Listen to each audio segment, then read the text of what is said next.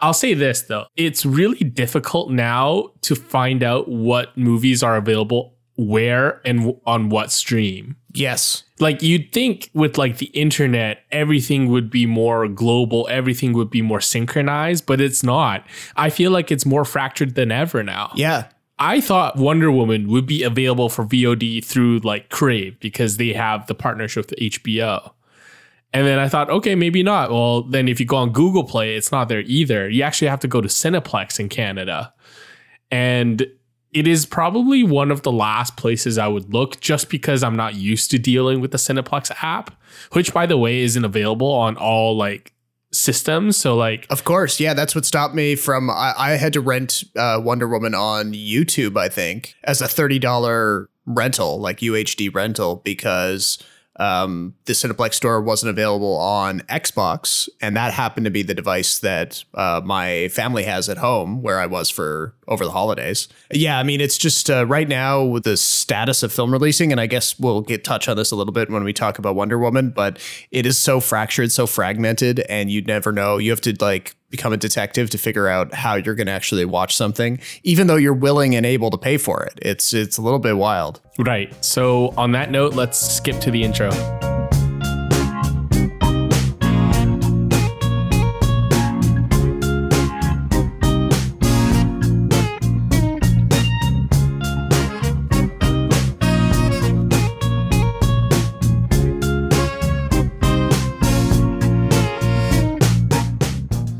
Welcome to the 88th episode of the Extra Buttery Podcast, a free flowing conversation between two guys who love film and TV. I'm your host, Jason Chen, and I'm joined by my co host, Robert Snow. In this episode, we wrap up all the December holiday releases, including The Mandalorian, Ma Rainey's Black Bottom, The Midnight Sky, Soul, and Wonder Woman. So we have a lot to get through, Rob. First of all, let's start with The Mandalorian. So, I mean, long story short, the finale ticked me off to no end. Oh yeah, I was in the same boat. I mean, normally I have a lot of tolerance for Yeah. Star Wars in general. I've been an apologist for um, certainly for the Rise of Skywalker. The Last Jedi is, uh, you know, with, at least with critics, it's uh, there's less to apologize for, but I'm definitely on their side. But what they decided to do in the finale of The Mandalorian was more than I could take. It was the biggest cop out in perhaps all of screenwriting Star Wars history. Yes, Like you put all your co- characters in a corner, and once again, the solution is to bring back Luke or someone who uses the Force who just pops out of nowhere at the most opportune time. Yeah, and not only that, but they they decided to kind of. I, I'm reminded of Jeff Goldblum in Jurassic Park. Yeah, yeah, but your scientists were so preoccupied with whether or not they could that they didn't stop to think if they should. Are you talking about the CGI? yes, I am because it would be one thing if they brought back Luke and kept him kind of in the shadows, maybe kept his hood up, Right. Or you know, done something to kind of um, not to focus our attention on a digital performance, if that's what you want to call it, that is clearly not up to snuff because Yeah, it like it doesn't look like motion capture because it's so bad. It actually looks like someone rendered Luke from an EA game and just put him in the TV series. Yeah, and, and then I was especially uh, taken by the fact that um, uh, there's this guy on YouTube who uh, specializes in deepfake technology, and he uses it for uh, pretty pure ends, basically just to, you know, not not the kind of like nefarious stuff that you might that uh, you might have heard of, but he he basically he takes footage from movies where. You know, whether it's a story about an actor that might have played a role, like um, Yeah, I've seen this. Tom Selleck in um, uh, Indiana, Jones, Jones, for yeah. example. Uh, but he he published a video about the Mandalorian, and he showed what his technology, uh, powered by this particular software suite, uh, could do using uh, a reference base of thousands of images of the real life Mark Hamill, uh, specifically when he was young and when he was uh, performing Luke in 1983. And he actually did a side by side video. It was only like two minutes long, but it was incredibly convincing. the The performance was so much better than what Lucasfilm turned out, and it, it it boggles my mind. I mean, Lucasfilm has access to all of the money and all of the resources and all the crazy computer hor- horsepower. I don't know how uh, they botched it so bad. So this is kind of one of those things where like when a movie's budget is so big, it's just bound to be bad because they start incorporating every little thing that they can think of. Whereas in times like this, is like simple is better. Um, you don't need to overthink it. I think there was at one point though, uh, like the words coming his out of his mouth don't match his lips. Yeah. That's when it really annoys me. Like if you think the skin or the eyes looks weird, and it does, I, I think that's just sort of like it depends on how well your eyes are trained. Um, some people can spot it right away, some can't. But when the sound and the lips don't sync, it's like when films are um, dubbed. It just doesn't make any sense. yeah. And you're right. Like, how could something with so much money and so many resources produce something so, I think, in a word, like low quality? Um, the other thing I really didn't like about Luke was that it had done such a good job of like separating itself from all of that stuff. And it was really about the Mandalorian. Like, he had to get down and dirty to get things done. Um, and, and literally he does because he like rolls around in mud for like half the episodes, right? Yes. But then all of a sudden, it's like none of that ever matters because everything in Star Wars is going to be solved by Skywalker.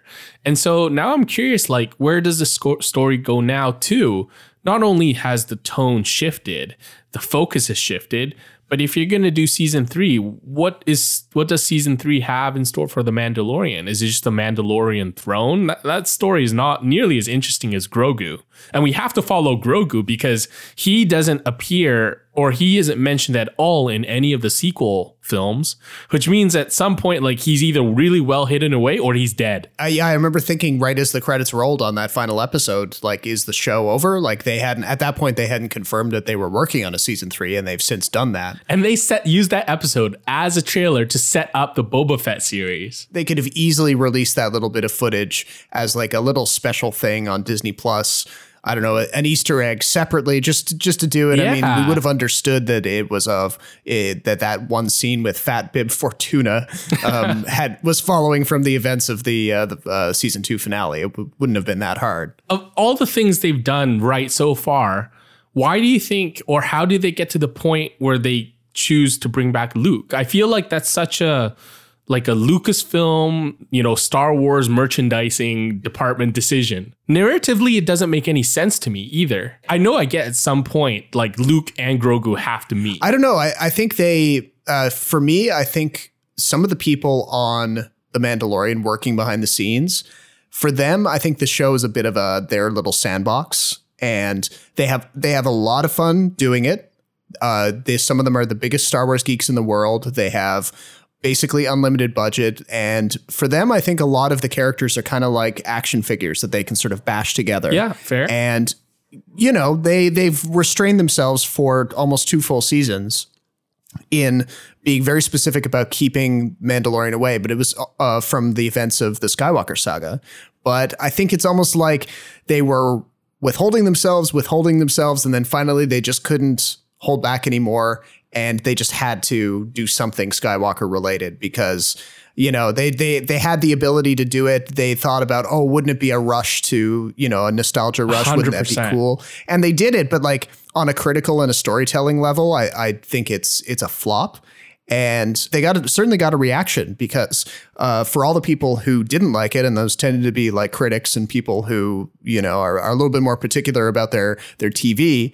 For all the people who didn't like it, they had loads of people, mostly like Last Jedi haters who are Luke fanboys and they they hate the crusty old guy that we see in Episode Eight they were coming out in droves to support this de- decision. They thought it was the coolest thing in the world. So if this was a movie, this was the moment where the theater erupts into cheers, right? Like you're totally right. I, I think they wanted this big payoff moment and they chose Luke to do it, but they did it in the most easy way possible. Um, to me, Luke was always the end point. He was never supposed to be like a major plot point.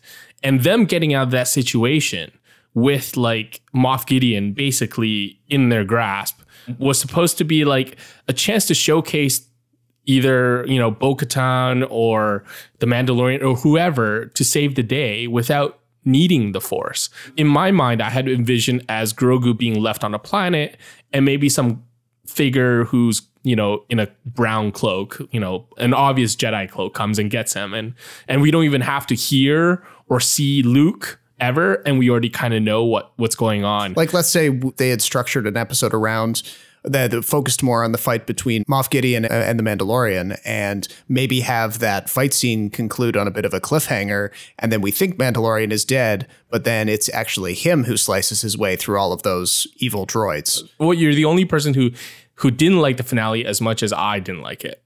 Everyone else I talked to really liked that Luke moment. Like they didn't feel the uncanny valley thing was weird. They didn't think the CGI was weird. They were just happy to see Luke come and save the day and kick a bunch of butt. Um, which, by the way, lessens everything else Moff Gideon has done. Like, supposedly he has this like new droid stormtrooper army that's indestructible, and then Luke just slices them into bits. Um, the the power dynamic in Star Wars has never ever been really like established or realized. I to this day don't know what power weapon is the most powerful or what strategy is best.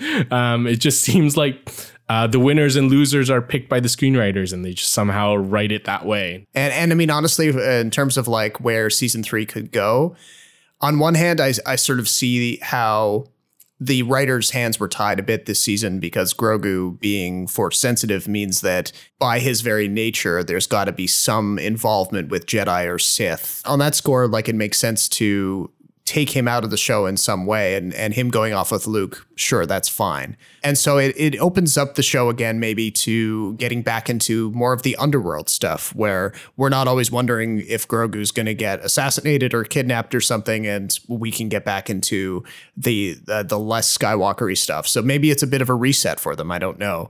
I gotta say, it's Wookiepedia time. I have questions. Okay. Okay, so Luke coming in means that, you know, as always, the Force is this balance between good and evil. So if Luke shows up, there's some reason to believe that the Sith are kind of lurking around. They haven't even been mentioned yet on the show, but where are the Sith now during this time, supposedly? So we're right into the period where Luke is uh, setting up his new Jedi Academy. So as far as the the heroes think, you know, Skywalker and his friends, they think that Palpatine is dead. Of course, we coming out of Rise of Skywalker, we know that he's not dead. He's just hanging out on that uh, freaky Exegol place, building up his so star destroyers and you know all those random people that apparently have been living there forever. Um, and so that's pretty much where the Sith are at. There's definitely some hints in season two of The Mandalorian that the experiments that Dr. Pershing and Moff Gideon are conducting are somehow connected to what ends up being Supreme Leader Snoke. Ah, okay. So that explains the Bacta tank stuff. Yeah, the Bacta tank. Like they don't explicitly say, "Oh, we are doing X to create X," but they um but they're definitely experimenting on force sensitive creatures like Grogu in in an effort to create some kind of like clones. I think they mentioned it very briefly in that episode uh, directed by Carl Weathers where they blow up the uh, the cloning facility or the the science lab. Right. Um, so there's definitely some hint that that's what the Empire is working on. Uh, maybe they don't entirely know the full scope of Palpatine's plan. Maybe he hasn't bothered to tell them. He's just ordered them to go do a bunch of research. Um, but yeah, that seems to be roughly what's going on there. So is Snoke like some like this deformed alien because they had ins- experimented on him or Yeah, okay, so he looks the way he does because he's been he's the product of a lab experiment. this was very poorly explained in Rise of Skywalker, but uh, it's been No kidding. It's been pieced together through various other media like the Visual Dictionary and Wookiepedia and stuff. But Snoke is one type of clone that Palpatine works on. Um, another type of clone is the non-force sensitive clone of Palpatine, which ends up being Rey's father. Um, so they've they've confirmed that Rey's father was not the result of an actual natural union between Palpatine and a, and a hu- human woman.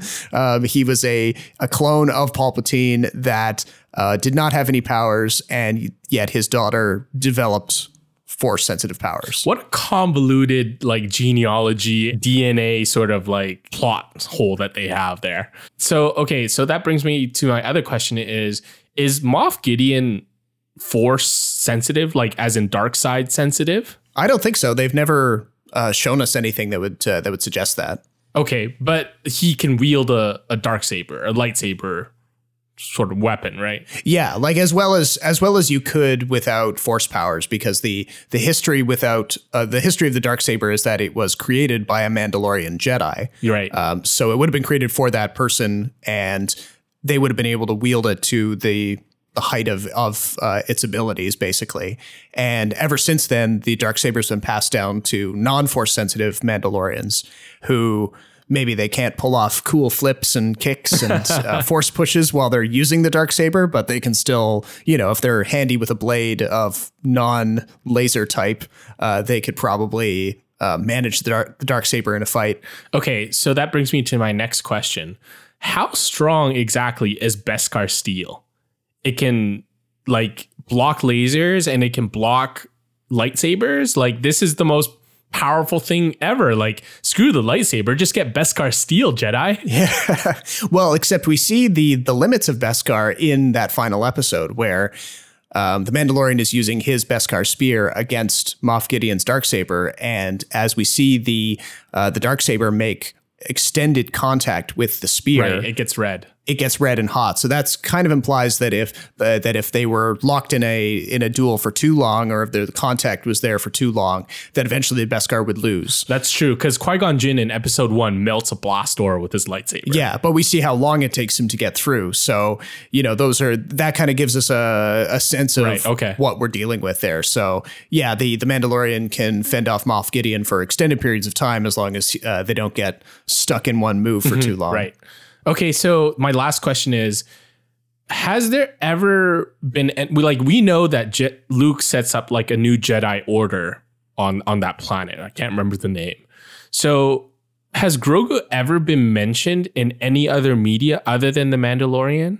No, no, this is his first time appearance, and now it's up to all of the the lovely people at Lucasfilm to try to fill in all the gaps, and they have to decide, you know, does Grogu actually make it back to that Jedi Academy? Was he there for however, like however many decades uh, lead up until Ben Solo, who becomes uh, Kylo Ren? Was Grogu there when Kylo Ren storms the the new temple and kills all of the Jedi? Does he kill Grogu, do you think? Well, yeah, that's the that's the big question, isn't it? Yeah. Is that what you think it is? How do you think Grogu dies? Maybe he has ulcers. Maybe he has All those macarons he eats, he's eating. Not a balanced diet. Like that guy, that kid puts anything in his mouth. Yeah, I, I don't know. I mean, all we know about uh, uh, Yoda species is that they kind of have this weird ramp up to being fully mature. So apparently, Grogu will be baby like up until he gets to be about 100. And then suddenly he'll be old enough to be like an adult. I guess he'll be in the, the equivalent of like Yoda species when they're in their 20s. So Could you imagine going to sleep one night next to a kid and then waking up the next day? It's like an 80 year old dude. Holy hell, this is like Benjamin Button on fast forward. And this is like the inherent difficulty of Star Wars is that every word has to be so carefully thought out because people's imaginations will run wild, right? And one little error throws off the continuity of the entire thing. Because and it's easy to do because none of it's ever released in chronological order for whatever reason. then then you're relying on all these other publications like the comic books and the uh, novels and the, visual dictionary of all things, uh, where they've they've kind of gone through and they've filled, sketched in all those details, which admittedly frustrates a lot of people because I think you know a lot of fans out there would just prefer it to be uh, worked in a, in a more organic way into the scripts of the the shows and true, movies. True. All right, that ends our Wookiepedia segment. Thanks, Rob. That was really great. Really informative. I love this new segment. Yeah, well, looking forward to doing it for however many uh, Star Wars shows that Lucasfilm has in the pipes. There's oh, like for the rest of our there- lives. there- there's like yeah. what ten shows and movies coming out on Disney Plus in the next couple of years. So I, I'm already betting that half of them are going to be terrible. Yeah, I, I, I don't have my hopes up. I, I think a few of them are just uh, yeah, but we'll we'll get to those when we get to those. Um, do you do we want to hop over into uh, uh, while we're sort of fired up about angry stuff? Do you want to get into Wonder Woman 1984? I've never been one for rules. The answer is always more.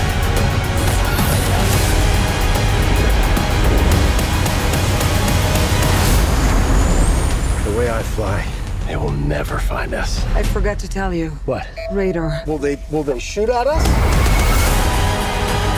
So we talked about in the intro how difficult it was to find this film and stream it at home.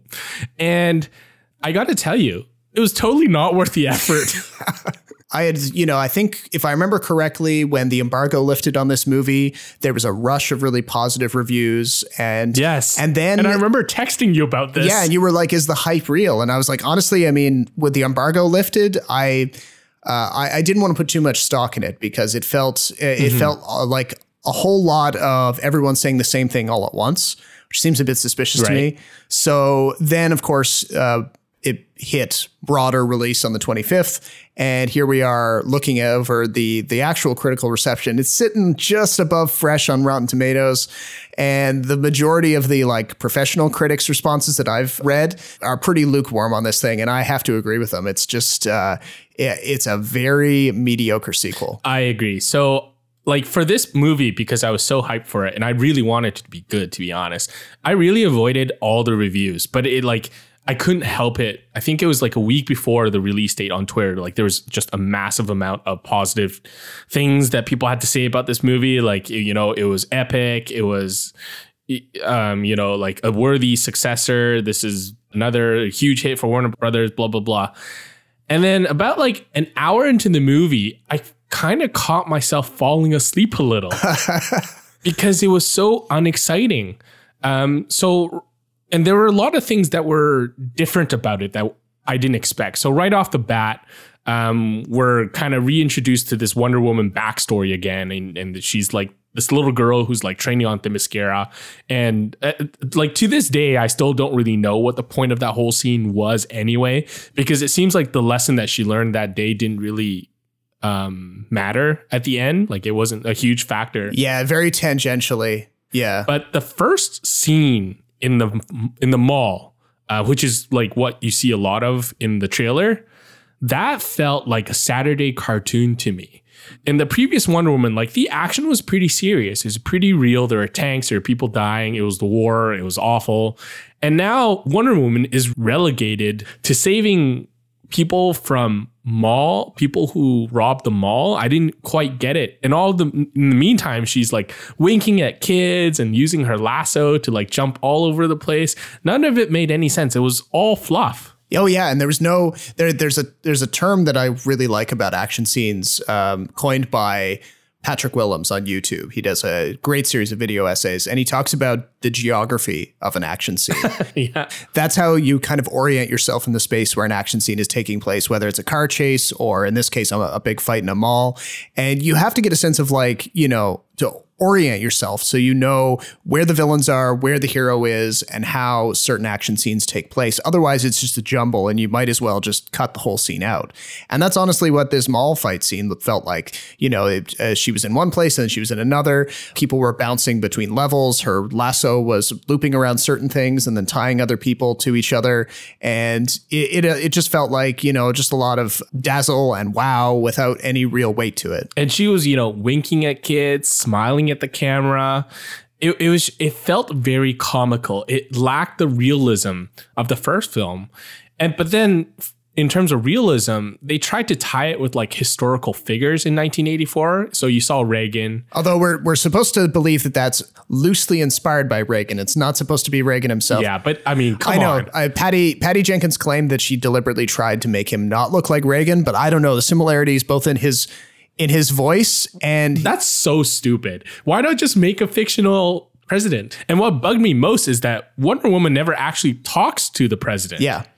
And if you think about, you know, the Cold War setting that they're in, why 1984? It doesn't make any sense. They don't even play 80s music for the entire film. yeah. And, and you, I gotta say, like, the wardrobe didn't scream 80s to me, other than the fanny pack. And that was the only thing that was tangentially related to why this film had to take place in the 80s. Yeah. These parts that we're talking about so far, they're some of the more technical elements. But honestly, my biggest problem with the entire movie is the core premise, the Dreamstone thing. So when when we that's a slippery when, slope. When we eh? pick up uh, the action, uh, the reason why she's in the mall is she's sort of sniffing out this uh, illegal antiquities trading business that's operating behind a jewelry store. And Wait, she's not sniffing it out. That was a coincidence. oh yeah, true. Okay, so even worse. Yeah, so right right off the bat, it was like a coincidental thing that this plot gets moving. Yes. Yeah, uh, but anyway, there's some uh, antiquities from that illegal business that get brought back to the Smithsonian, where Diana, Wonder Woman, uh, works alongside Barbara Minerva, who's played by Kristen Wiig, and one of uh, one of these pieces is this mysterious stone that has some sort of inscription on it, and both Barbara and Diana have a hard time deciphering what it means, and they're not entirely sure. Um, but what's very obvious is that the stone is of extreme importance to this one Maxwell Lord, played by Pedro Pascal, who's this seemingly wealthy investor in the museum, businessman. His commercials are all over the TV talking about opportunities to invest in oil extraction. And what becomes obvious is that this stone was created by a god from the Greek pantheon who's never really expressly named or really introduced to us, but he's kind of described as being kind of like Loki from Marvel. He's a trickster god, and he's created this stone that allows you to make a wish on it, but it will take something that's very precious to you in exchange.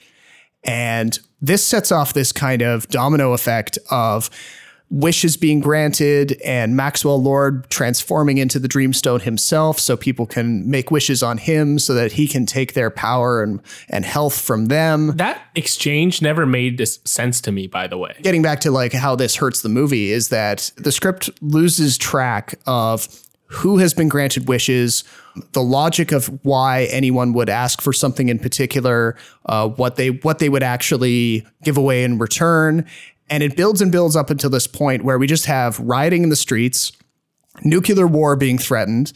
And finally, the entire thing is concluded not because of, and you pointed this out in your review quite well, not because of anything that Wonder Woman does, but just because Maxwell Lord decides that he's going to renounce his wish of his own accord. He sees that his, what he's doing is threatening his son, and so he just stops.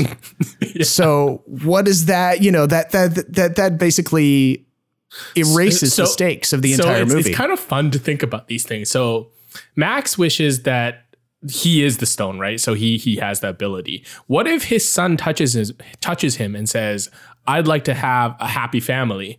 What happens to to Max's wishes then? Like I there's always these like logical incongruities when you do these type of things. Yeah. And I felt like for the screenwriters, it might have been a choice to make the scope bigger. Because if you remember back in the sequel, it was about World War One, right? Which was like, like the dominant event of that era, of that age.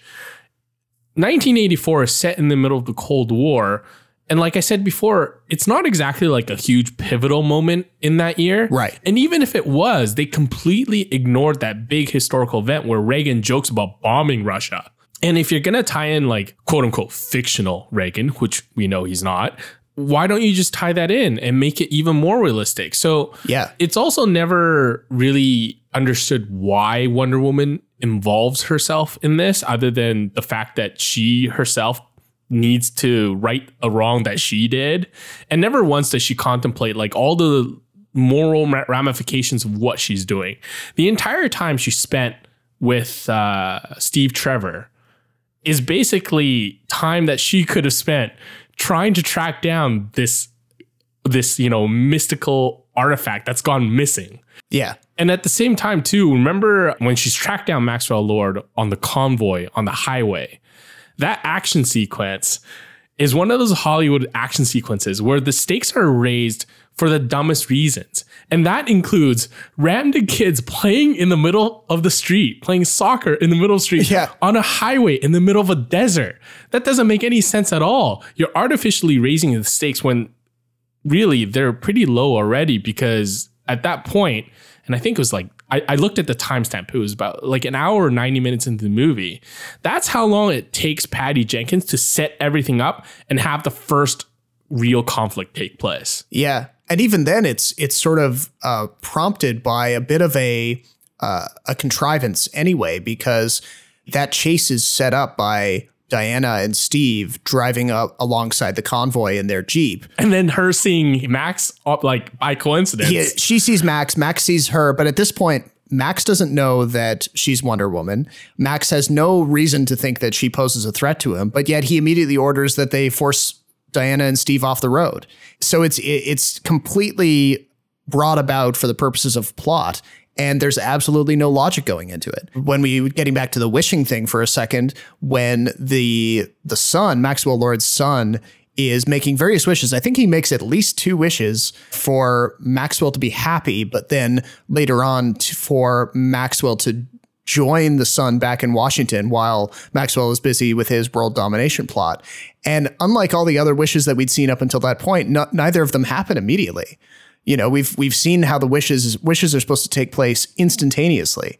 So the movie, the the script plays very fast and loose with with how the wishing works. And the last part that got me too is the fact that everyone renounced their wish. Yeah. How is that possible? That makes zero sense whatsoever. Yeah, and it, it implies that all of the wishing is bad and that everything that anybody wished for when they were informed that they had this magical wishing power was a bad thing and that they would want to renounce it. The only examples of wishes that we see are like uh, a woman wishing that all Irish people will leave, and then the Irish guy wishing back that that woman will die. And, and it's like it's always wishes that are the like the most negative, right? What if some kid wishes that for world peace?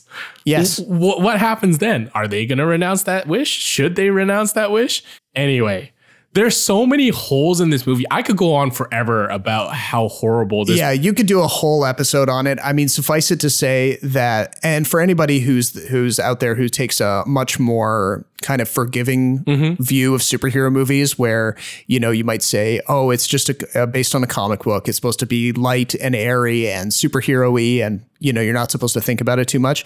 The challenge that I put to that is the this story is basically balancing on the precipice of nuclear war. Until Maxwell Lord decides to renounce his wish, they're basically implying that both the USSR and the US are about to completely annihilate each other with nuclear weapons. So I don't know how and you Wonder Woman is helpless. Yeah, and I don't know how you're supposed to not take that if you if you're not taking that part of the story seriously, then why can't you take all of these logical problems seriously? I can't I really can't think of a superhero film where the ending doesn't involve the superhero doing something big in scope rather than just tying a lasso to Maxwell's leg and pleading for everyone to save the world for you. That to me is the biggest is the most unsuperhero like move I could think of. Yeah. It it's like she's helpless. And and for the most for most of the movie, she does seem that way because she also seems very codependent on Steve Trevor. Um, a love story that never made much sense to me, by the way. But again, I think his inclusion is one of those things where, uh, like The Mandalorian, people wanted Chris Pine to come back. Who cares about the narrative? We need to have this guy back because he can put button, butts in the seats and eyeballs on screens. Yeah. The one redeeming part of this movie is, I think, the villain.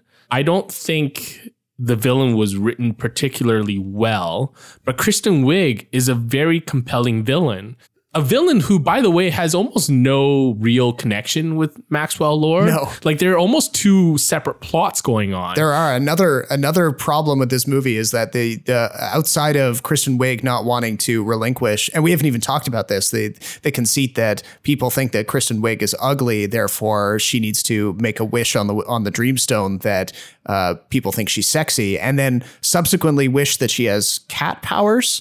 I mean, she apex predator excuse me. She wishes that she had uh, that she had all of Diana's popularity and good looks, but she doesn't know that Diana is Wonder Woman. So how would she? Why would the Dreamstone also grant her mysterious superpowers? I don't know. Okay, well, actually, that part makes sense because there was one line where Kristen Wiig says, "I didn't expect." Like to have these things when I wish to be you. So that was the way I took it. That was a reference to her superpower. What I don't get, and I agree with you on this, is why she has to look like a cheetah. Yeah. Other than the fact that Cheetah is the comic book villain. But at the same time, Cheetah kind of goes out like a punk. Yeah. She's able to swing around on the the electrical cable and right. not get shocked, but it's not until this like bit of dialogue happens when they're submerged in the water, then all of a sudden the electricity can knock her out. I don't know. Right. Like Kristen Wiig makes like a really good turns in a really good performance to make her a compelling villain. Um, the the way she's written though is she's like the ugly duckling who gets the mid movie makeover in the rom com, right? Where she's supposed to be, you know, this ugly duckling. Nobody cares about her PhD, and then she becomes this like sexy cat. Yeah. and then all of a sudden people are supposed to care. She was one of the few things I enjoyed about this. I didn't like Diana Prince's character. I thought the performance was okay because it's hard to see Gal Gadot in this role. By the way, should we mention uh, Lynda Carter? We can. I mean, that frustrated me as well. yeah, what the hell is up with that? Like, if if they're just tackling on mythology that doesn't make any sense. this this is a month where it seems like uh, all big name franchises are susceptible to hollow nostalgia because the they they seem to they're like oh isn't it cool if we bring back Lynda Carter the original TV's Wonder Woman uh, in a random role as an Amazonian? Um, but they tack it on in a you know mid credits scene implying that the character she plays Asteria one of Themyscira's uh, most famous warriors has been alive this entire time not helping Diana, not being any aware. Yeah, which runs against all the things that the Amazonians Yeah, not not for. being aware at all of what Diana and Wonder Woman, Diana slash Wonder Woman is doing in the world, and also uh, cheapening the whole sequence where they set up her character by saying that she sacrificed herself uh, for the sake of keeping Themyscira walled off from the world. Wouldn't it be awesome if Wonder Woman and Lynda Carter like teamed up together at the end? That would have been pretty cool, right? Sure, Much cooler than Lynda Carter being like this goddess who who lives in anonymity in in the general public, you know? Yeah, uh, I mean that's uh, well, and as long as we're talking, well, this this segment is going on forever, but uh, they they don't even bother to conclude the Maxwell Lord bit. They they just show him Yeah, reuniting with his son, and you know he doesn't go to prison, he doesn't get banished, nothing happens to him. Literally, nothing happens to him. Yeah, There's no consequences, but Everything is rewound. So anyway, uh, so like uh, we should move on, but. I agree. I, maybe we'll talk about this some other time, but we really need to move on because there's so many things to talk about Wonder Woman, and we won't really know more until later Um, because we need some time to maybe digest a little bit. Although I don't think our stances on this movie will change. I came in at two and a half out of four because I was feeling generous. Yeah. I could easily go two out of four. Yeah, I'm two out of four for sure. I mean, it and I, I don't even know where that two comes from. Like it could just be because it's actually you know soothing or pleasurable to see like a movie, a new, brand new movie on my screen. Yeah, I mean, I, I don't want to. Some people have been describing it, the movie as repulsive garbage for reasons that we can't, we don't have time to get into. So I'm not going to go that far. I think it's, you know, at least Yeah, it's, it's, not trash, they- but it's production good. wise, it's fine. The effects are fine. The cinematography's fine. All those things. But yeah, it is, um, uh, it is definitely not something that's worth the full thirty dollars for the premium VOD rental ticket. Oh yeah, I was glad I, I got to use my scene points for this, so I only paid paid half the price. That made me feel a lot better. Uh, so let's let's keep the the hate train going here because let's talk about another streamer, The Midnight Sky. That's Aether. It's a spaceship that we hoped would be our future. I have to warn them about the conditions on Earth.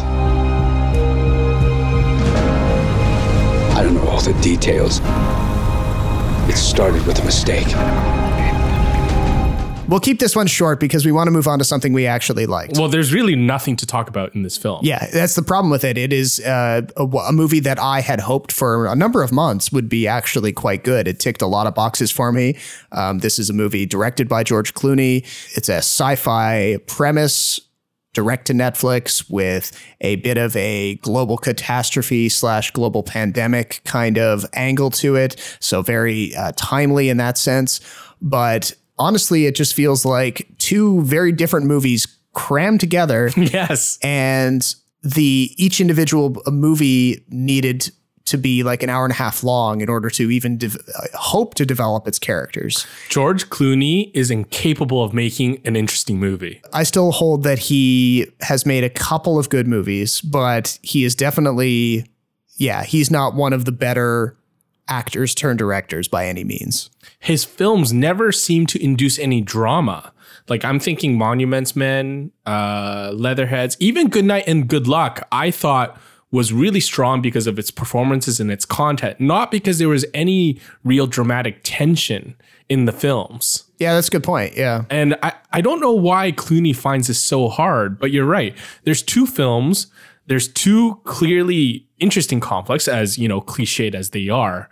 But I don't understand why he needed to include both. George Clooney plays uh, Augustine Lofthouse, who is a astrophysicist, and through a couple of flashbacks, we see that he has been working for a long time to discover an exoplanet where humanity can flee to because Earth is falling apart, it's dying, humanity needs to move elsewhere. So, in those flashbacks, we see that he was instrumental in discovering that there's this planet. This or the not this planet, a moon orbiting Jupiter that somehow we didn't know about that is hospitable to life. In the non flashback portions of the movie, the bulk of the movie, uh, the two stories that we follow are George Clooney's character, uh, who has been diagnosed with a terminal illness. He's planning to live out his last days on uh, this scientific station up in the above the Arctic Circle, and he watches as um, this environmental catastrophe, which is never really fully described. All we know is that it's wiping out huge huge portions of life on Earth, and that the only hospitable parts of Earth left are going to be bunkers underground. And he's planning to just sort of see this out. He's uh, he's been diagnosed with an illness, so he doesn't plan to live much longer. But then he comes across what he believes is a child that's been left behind by the last humans to live with him at the station. As just as he begins to get to know this girl, he discovers that there's one active space mission that is coming back from the moon that he discovered orbiting Jupiter. And he feels like it's his mission to inform these uh, these astronauts that they're coming back to a ruined planet and that they should do something else. They should turn around, go back to the colony where they are coming from. So that sets up the main kind of action of the of the story, and we're always shifting back and forth between space and George Clooney, and that's kind of all that happens. They, you know, they make radio contact. A few things uh, conspire to separate that radio contact for a few chunks of the movie, but then he accomplishes his goal. Woohoo. yeah, there's like um so there's that the space sort of sci- or, uh, sci-fi thriller where you know humanity has to find a new planet to inhabit before everyone dies. There's that story, and then there's that other story in the Arctic or wherever he is, where it's a, a survival movie where he has to move from one outpost to another with limited supplies, you know, failing health, blah, blah, blah, blah, blah. Now, what gets me though is that there's a twist, and I actually I don't care if I spoil this or not. There's a little girl who shows up in the outpost where George Clooney is, even though it's supposedly abandoned. And so the story is is that this little girl is a hallucination because it's revealed that this little girl who is his daughter, had grown up uh, into and become like a NASA pilot, I think it was. Yeah, or she's a, a scientist on the the mission that's coming back to Earth. Right, right. But because Clooney and his fictional wife had an estranged relationship, um, he was kind of like this absentee, you know, like space obsessed dad. Um, they don't really connect, and we, the audience, are supposed to connect. Now, there's nothing wrong with this. Um, I think this is a cheap way to to make to drum up drama to be honest. But at the same time, prior to that event, we never got the hint that George Clooney was A, unhinged, or B, hallucinating. Like it just pops out of nowhere that uh, this emotional, dramatic bomb just gets dropped on you. And instead of going, oh, you're kind of going, huh? It's an easy out basically for the story. And right. they exactly. Can you believe this movie cost 100 million dollars to make? Uh, yeah i mean you you can see it in some of the shots of the ship moving through space um, and they they shot on the same super high tech stage that they use for the mandalorian called the volume. So clooney tells them that okay, well, you guys shouldn't come back because Earth has is gone. Everyone's deserted. Everyone's gone away. But these two pilots insist on going home because they may, had made a promise to their families, right? That to me was probably the most interesting part of the film. It's just too bad we never really get to understand the people on that spaceship and also the people on the ground. Like, if you think about The Martian with that Matt Damon movie, they did such a good job of fleshing out the characters in the spaceship and and him on the ground, and then the characters uh, in Houston. Um, the Midnight Sky doesn't do any of this stuff. You only get piecemeal, you know, snippets of what people are like, but they're never really fleshed out. Um, I have no idea where the time goes in this film, to be honest, um, because it does seem like it doesn't accomplish a lot of anything. Yeah, honestly, it should have been, you know, uh, they should have gotten rid of most of the survival stuff of him trying to move from one station to the other. While undergoing dialysis, yes, I agree. That made no sense. there were some a few interesting details in there, but nothing that really supported devoting such a huge chunk of runtime to that. And honestly, with uh, the movie should have just chosen whether its lead is Clooney or Felicity Jones as Iris. They should have either kept the astronauts on board the spaceship, the mysterious figures who Clooney is trying to reach out to, so that we have more time to empathize with him and maybe deal with his, you know, whatever uh, hangups were preventing him from connecting with his wife in the flashback scenes. And so that way, when when he does finally establish co- uh, contact with the astronauts, they're sort of mysterious, and we're sort of wondering exactly what's going to happen there. Um, or the movie should have been entirely about the astronauts, and Clooney is the mysterious figure, Right. Who they're trying to they're trying to establish contact with, because when you're giving them both equal weight, they kind of already know everything about each other by the time that one co- radio connection is made, and once the radio connection is made not like you know their plans don't really change all that much outside of them deciding oh a few of us are going to return to earth and a few of us are going to loop back to the colony that we came from. I think jumping on that point too is that you never get the sense that there's imminent danger or conflict or villain. despite the fact that they like you know nearly wreck the ship a couple of times. But yeah it doesn't feel super dangerous because you kind of know that by that point radio contact hasn't happened and that's kind of a necessity to the movie ending so it's almost like they there's a certain amount of plot armor Yeah, of course. And you couldn't be more sure of the plot armor when um, Clooney is in that trailer, I think. The ice beneath him breaks. yes And you're like, this is some old dude who's dying of cancer. And yet he's actually able to climb out of this like huge hole in the ice and get on a snowmobile and cruise to safety. That meant, that didn't make a lot of sense either. The other, my final point is, what is the Midnight Sky? Like the title has nothing to do with the film, the contents of the film. outside of just like an abstract reference to the the space that Clooney looks out at, you know, and he Right, right. imagines imagines what uh, uh, what might be beyond while we're st- we're seeing the other side of what he's seeing. But yeah, it doesn't really have much of a thematic weight to it. Doesn't connect back to the actions of the characters very much. And yeah, uh, outside of the timeliness of the kind of ravaging of the globe with whatever catastrophe is happening, um, it doesn't really leave you with very much to cling to. Shall we move on to more anger then? Oh, Are we talking about Ma Rainey's Black Bottom? That's right. Okay. that movie is so full of anger. I don't even know if there's any pauses in between. I got my time coming to me. You don't know nothing about what kind of blood I got, what kind of heart I got beat here. Come on. Come on!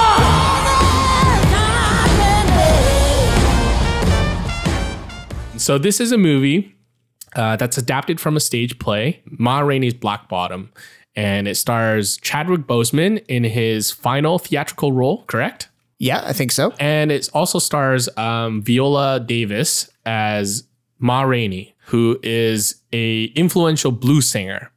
And so Mother of the Blues. the mother of the blues. And so this film is about Chadwick Boseman, who's a member in her band, and Ma Rainey duking it out in a recording session. And it's a battle of willpower and a battle for popularity and a battle for money.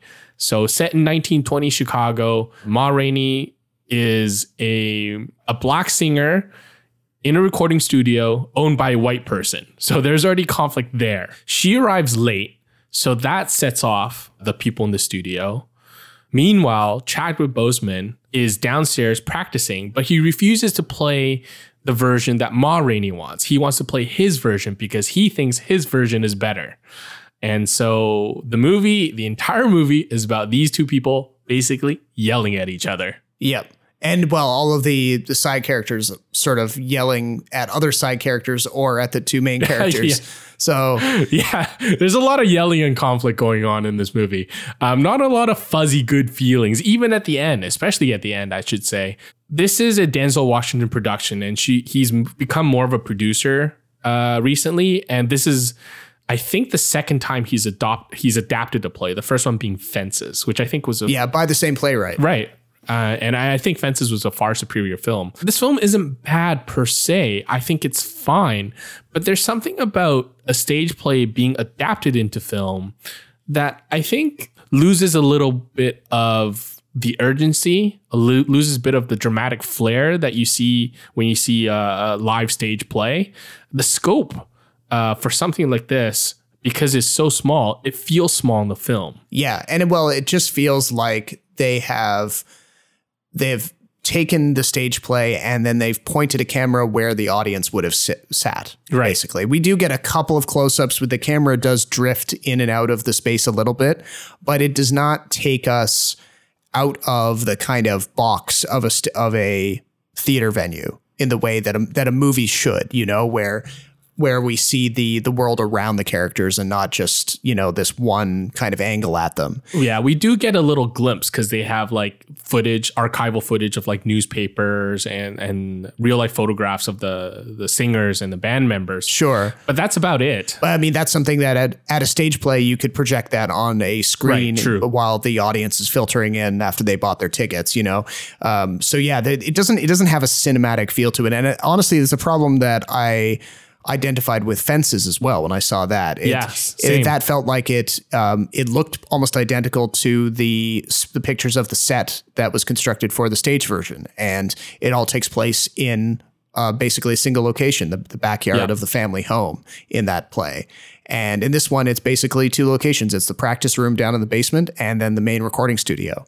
And the and the dialogue is also it's delivered with a very stagey kind of feeling where people almost have their their retorts already ready and waiting to deploy after they've been yelled at. You know, it, uh, there's a kind of rapid rapid fire nature to it that Yeah, it doesn't match dialogue as you would see it in other films. no, It is monologue after monologue after monologue.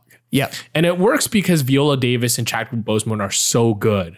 But sometimes it, it's easy to lose track of where you are and where they are and what exactly they're fighting about. Yeah, they don't really get to work through their dispute very much at all. Uh, pretty much all their their dispute even really boils down to is the fact that Ma Rainey espouses a, an old fashioned version of the blues, and Levee, the character played by Chadwick Boseman, he's kind of getting closer to what will eventually become jazz or bebop, and he's interested in uh, improvising and not playing the standards in the way that uh, Ma Rainey's band is used to Right. you know, and so they the, they just have this these clashing ideologies when it comes to artistry and music, uh, but then they they kind of map those onto the personality issues as well, where you know the.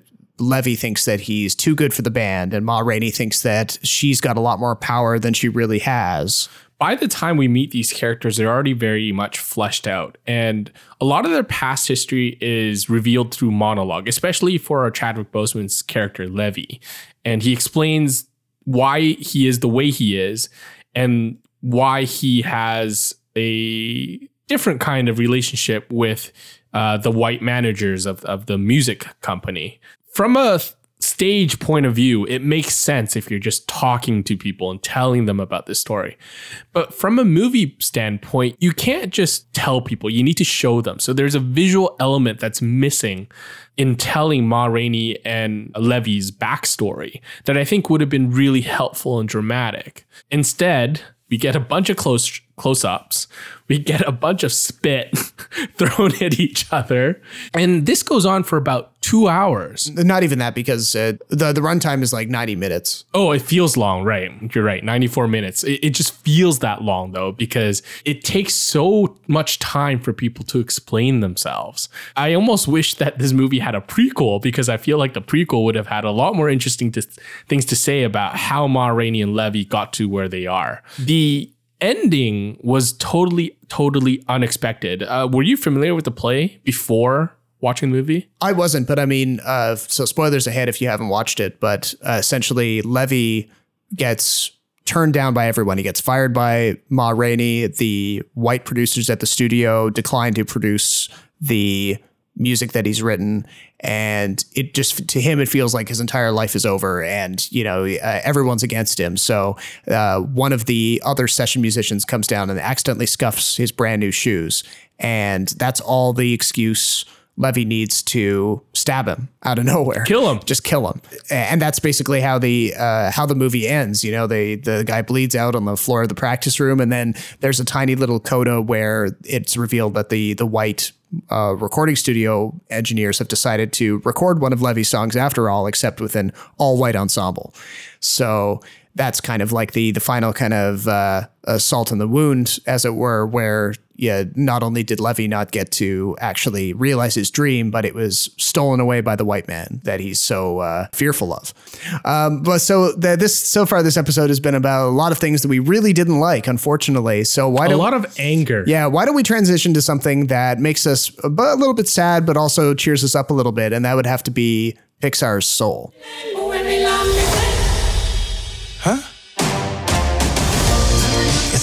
Is? No, it's the great before. This is where new souls get their personalities, quirks, and interests before they go to Earth. Meet 22. I don't want to go to Earth. Stop fighting this. I don't want to. Um, and we're not talking about the soul of the studio here. We're talking about their new movie, Soul, uh, directed by Pete Docter, uh, which was originally slated for a theatrical release in November, but Disney wisely turned it into a Disney Plus exclusive uh, in response to the pandemic. Um, so being that this was directed by Pete Docter, there's some obvious connections thematically to Inside Out, which was uh, his last big smash Yep. That was awesome. trying to depict a very unknowable, um, intangible type of thing, which in this case is uh, the afterlife or the before life, depending on how you uh, look at it. And this story follows Joe, who's a jazz musician in New York, but uh, he's really just uh, able to play jazz in his spare time. And his main source of income is as a middle school jazz teacher. So the movie opens with him desperately trying to lead this group of uh, not very excited young musicians, and they're kind of like honking and uh, plinking their way through a performance. So we get the the vibe that he's not super happy with his career, and he would really like to make it big as a professional musician. And he finds out that he's got an opportunity at a big gig with a trendy jazz musician being offered to him by a former student. And just when he's all fired up and he thinks this is his big break, he has an accident and his soul gets taken into the great before, which is Pixar's idea, big Pete Docter's idea of where souls go just before they die. And Joe is not happy with this. His soul decides that he's been cheated of his big break. So he teams up with an errant soul named 22, voiced by Tina Fey, to try to get back to his body. It's a pretty like heavy premise if you think about it because there's a lot of things going on, right? There's there's a real life world where Joe has to contend with the fact that this is his big break, but his mother strong or strongly disapproves. Oh, yeah. Um, Oh, she yeah. wants him to take the middle school job more seriously because that's the job that you know has uh, employment benefits, health insurance, yada yada yada. The other part is this abstract world that Pete Docter created, which I think was my most favorite part of the movie. They're kind of these like cubist um 2D characters and they're all named Jerry. Yeah. And they populate this world and their job is to make sure that the souls are um in order, that every soul is counted, that every new life born into the world is given a soul, and every person who dies in the world uh, has their soul taken away and sent to what is it, the great beyond? Uh, yeah, the the they they're not so specific as to call it like heaven or or you know anything like that. Right, right. But they call it the great Yeah. beyond, I Yeah. think. Yeah, exactly. So um so there's a little Inside Out there in which like these abstract concepts are personified into these really wacky characters. Yeah. Where I think this kind of falls apart relative to Inside Out is that some of these um, abstract characters and what exactly Joe has to do to basically put his soul back into his own body again was never really clear. I always was a little confused as to what his relationship with 22 was and what exactly 22 did that allowed him to become Joe again. Did it ever confuse you at any point? Because I was. I wasn't too confused about you know the actual sequence of events, but the the rules of the universe were a bit fuzzy. I'll, I'll grant you that. They they talk a lot about before souls are able to enter Earth and you know uh, get born into an actual body, uh, they need to have their personalities completed, and a lot of the traits are just kind of rather arbitrarily assigned to new souls. it's like playing The Sims, right? Yeah, and so like one one of them is like I'm a megalomaniac, and another one is like I'm aloof. Right. Um, so that those are just like quick little gags of uh, you know in the dialogue. Uh, but then it's it's thought that there's this final slot on their little uh, chest badge that needs to be filled in by something that's very meaningful to them, some activity or something that uh, that that needs to happen before they're complete. And Joe reasons that th- this is the soul getting its purpose. He's never really told that, but he kind of infers it, and that drives a lot of the action. He believes that if he can help 22, who's a soul who has no interest in going to Earth, if he can help her find her purpose, that he can kind of uh, ride her coattails down to Earth, or maybe even steal the badge that she's granted uh, and just take that and get back into his body. Right. But wasn't like the big argument in the movie that is that your life is not defined by your purpose, but the purpose of your life is not defined by what you do. There's some, some, something along those lines, right? Yeah, because he assumes the whole time that his purpose is music, but it's kind of hinted that he sort of he's kind of misunderstanding his purpose a little bit and that maybe his purpose is actually to be a teacher. Right. Even though he doesn't like the kind of boring square uh, reality of being a teacher in comparison with being a successful jazz musician, he is shown to have a, a pretty positive impact on the students in his class that are interested in music. And he's able to kind of uh, motivate them and keep them interested in music. And the same thing kind of applies to 22, where Right. he he's able to kind of get back into his body, not so much by connecting with his love of music, but by teaching 22 about all of the nice things that can be found uh, about being on Earth. Right. That was the part that got me. Like, what exactly did 22 learn from Joe that made her complete? Was it just a, a newfound appetite for life, or was it actually eating pizza? it's suggested that pizza is the gateway to uh, to wanting to live on Earth, and I mean, there are definitely times I've had pizza and I've felt that way. So, uh, but no, I think. But it- do you know what I mean though? Like there's a little like confusion um, because there's another aspect or another POV from the movie where it's the activity that gives your life purpose. So uh, for Joe, it's teaching, not playing. but then for 22 it's it's kept i think purposely vague. Like they don't specifically they don't specifically say if it's one thing or another. It's hinted that it might it might actually be music and that joe has it backwards. He he kind of dismisses 22's interest in music as being something that she only acquired from hanging out with him but it's suggested that she may actually have a stronger connection to music than uh, he gives her credit for. So that may very well be what her purpose is and what allows her to uh, to to go down to earth finally. Um, So this is why this ambiguity in this movie made me feel like this was a lesser movie than Inside Out. Because the the concepts and and the general message of the film wasn't always clear.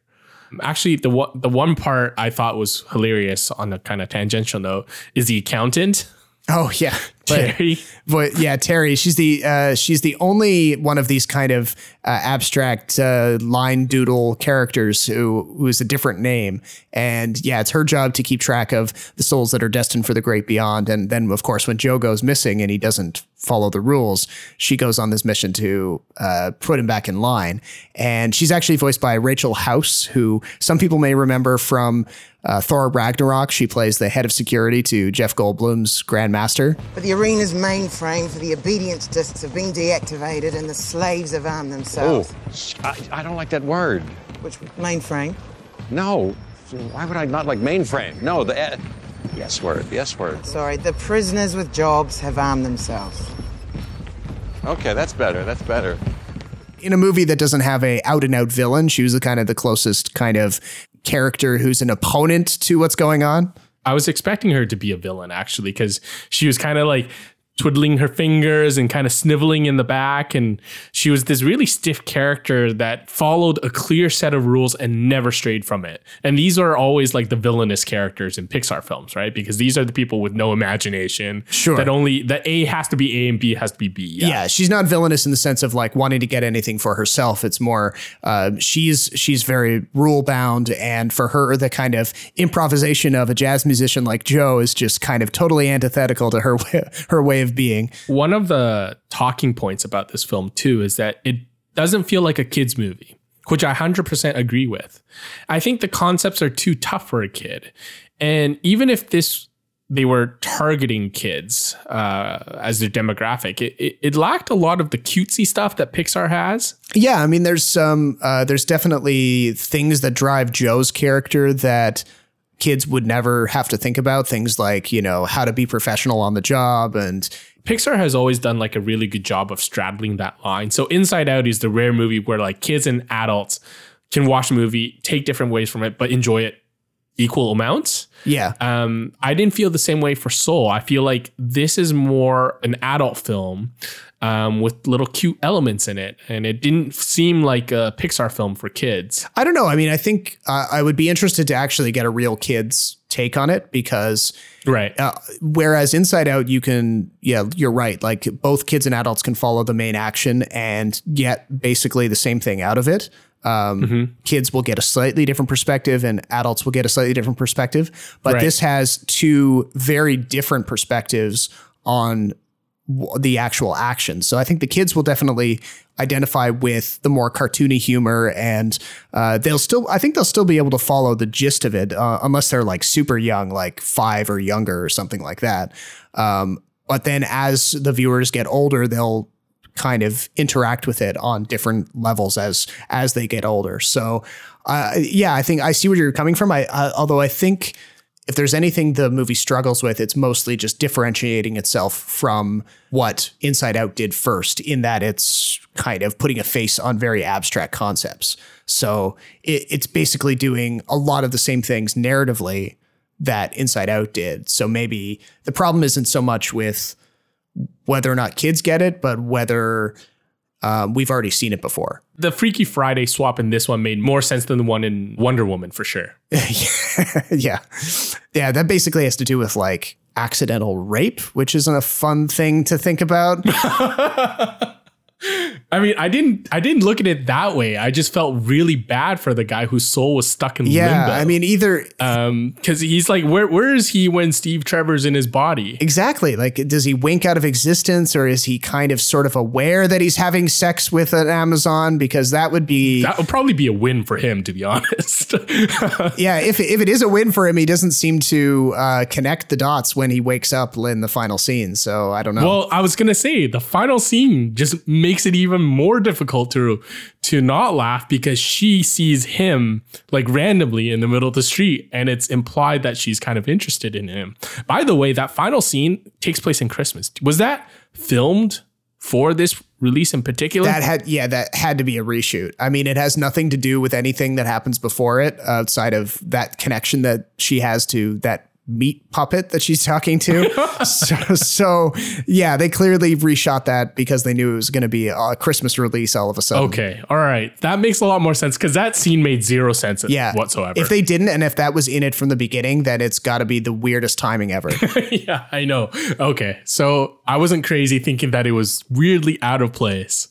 Um, I think we need to end this episode though. But final thoughts, final score for Ma Rainey's Black Bottom. Oh, for Ma Rainey's Black Bottom, I'm coming in like two and a half out of four, maybe two out of four. It really doesn't have a lot going for it other than the performances. It desperately needed different packaging. That was my score too. Uh, do you think their acting gets uh, awards attention though? Chadwick Boseman is a strong contender for best supporting actor. I don't know about Viola Davis. Midnight Sky. Midnight Sky, uh, also kind of middle of the road, very, I would say, like um, two out of four, uh, three out of five. So on a five star scale, I go a little bit higher, but honestly, yeah, not uh, nothing to write home about. Okay, I agree with you there. And then finally, Soul. Uh, for Soul, I'm going uh, four out of five slash uh, three out of four. Um, so a bit of a range there, but yeah, it's uh, very solid stuff. Classic Pixar, uh, better than some of their recent efforts for sure. What recent effort? More interesting than Toy Story 4 and Incredibles 2, which were the two previous features before Onward. So Yeah, I, it's been a while since we had a Pixar film, so it was kind of nice to have it back in our library, especially during the pandemic, where it seems like no mo- movies were coming out. So I guess I should point out that this episode was kind of our wrap up for 2020, even though a lot of the 2020 films we won't see until January. So this is a episode just covering what we've seen over the holidays. I hope everyone had a good holiday as well. Next episode, we will make an effort to catch up on all the prestige films and and maybe do a little bit of preliminary awards talk maybe Yeah, I mean, we've been doing it kind of in bits and pieces as we go, but yeah, uh, I think maybe a best and worst of 2020 is definitely in the cards, assuming that these distributors can get their act together and actually make these movies available to us. right right so next episode hopefully we'll have both seen promising young woman uh, news of the world the tom hanks movie that's also getting a lot of buzz and uh, a bunch of other stuff that we're hoping to see so be sure to check us out online at kinetoscope.ca or on twitter kinetoscope.ca And head on over to the website for Jason's review of Wonder Woman 1984. Uh, but until next time, my name is jason chen in vancouver and my name is Robert Snow in Toronto. Thank you very much for listening, and we'll talk to you next time.